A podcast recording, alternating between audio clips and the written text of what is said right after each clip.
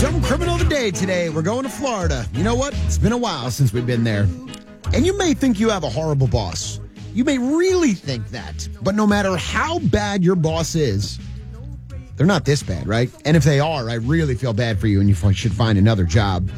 Lateria Atkins, she manages a fast food joint near West Palm Beach, Florida, and she's only 21 years old. So apparently she's risen through the ranks quite quickly to get to a manager position already. But she probably won't get another promotion anytime soon since she literally assaulted and beat the crap out of one of her employees on Saturday. So apparently, the manager asked a 29 year old employee named Ernst Point de Jour, what a name, to stay late. And he did not want to stay late. His hours were done. He was ready to go home. They started arguing about it, and she claims he got up in her face.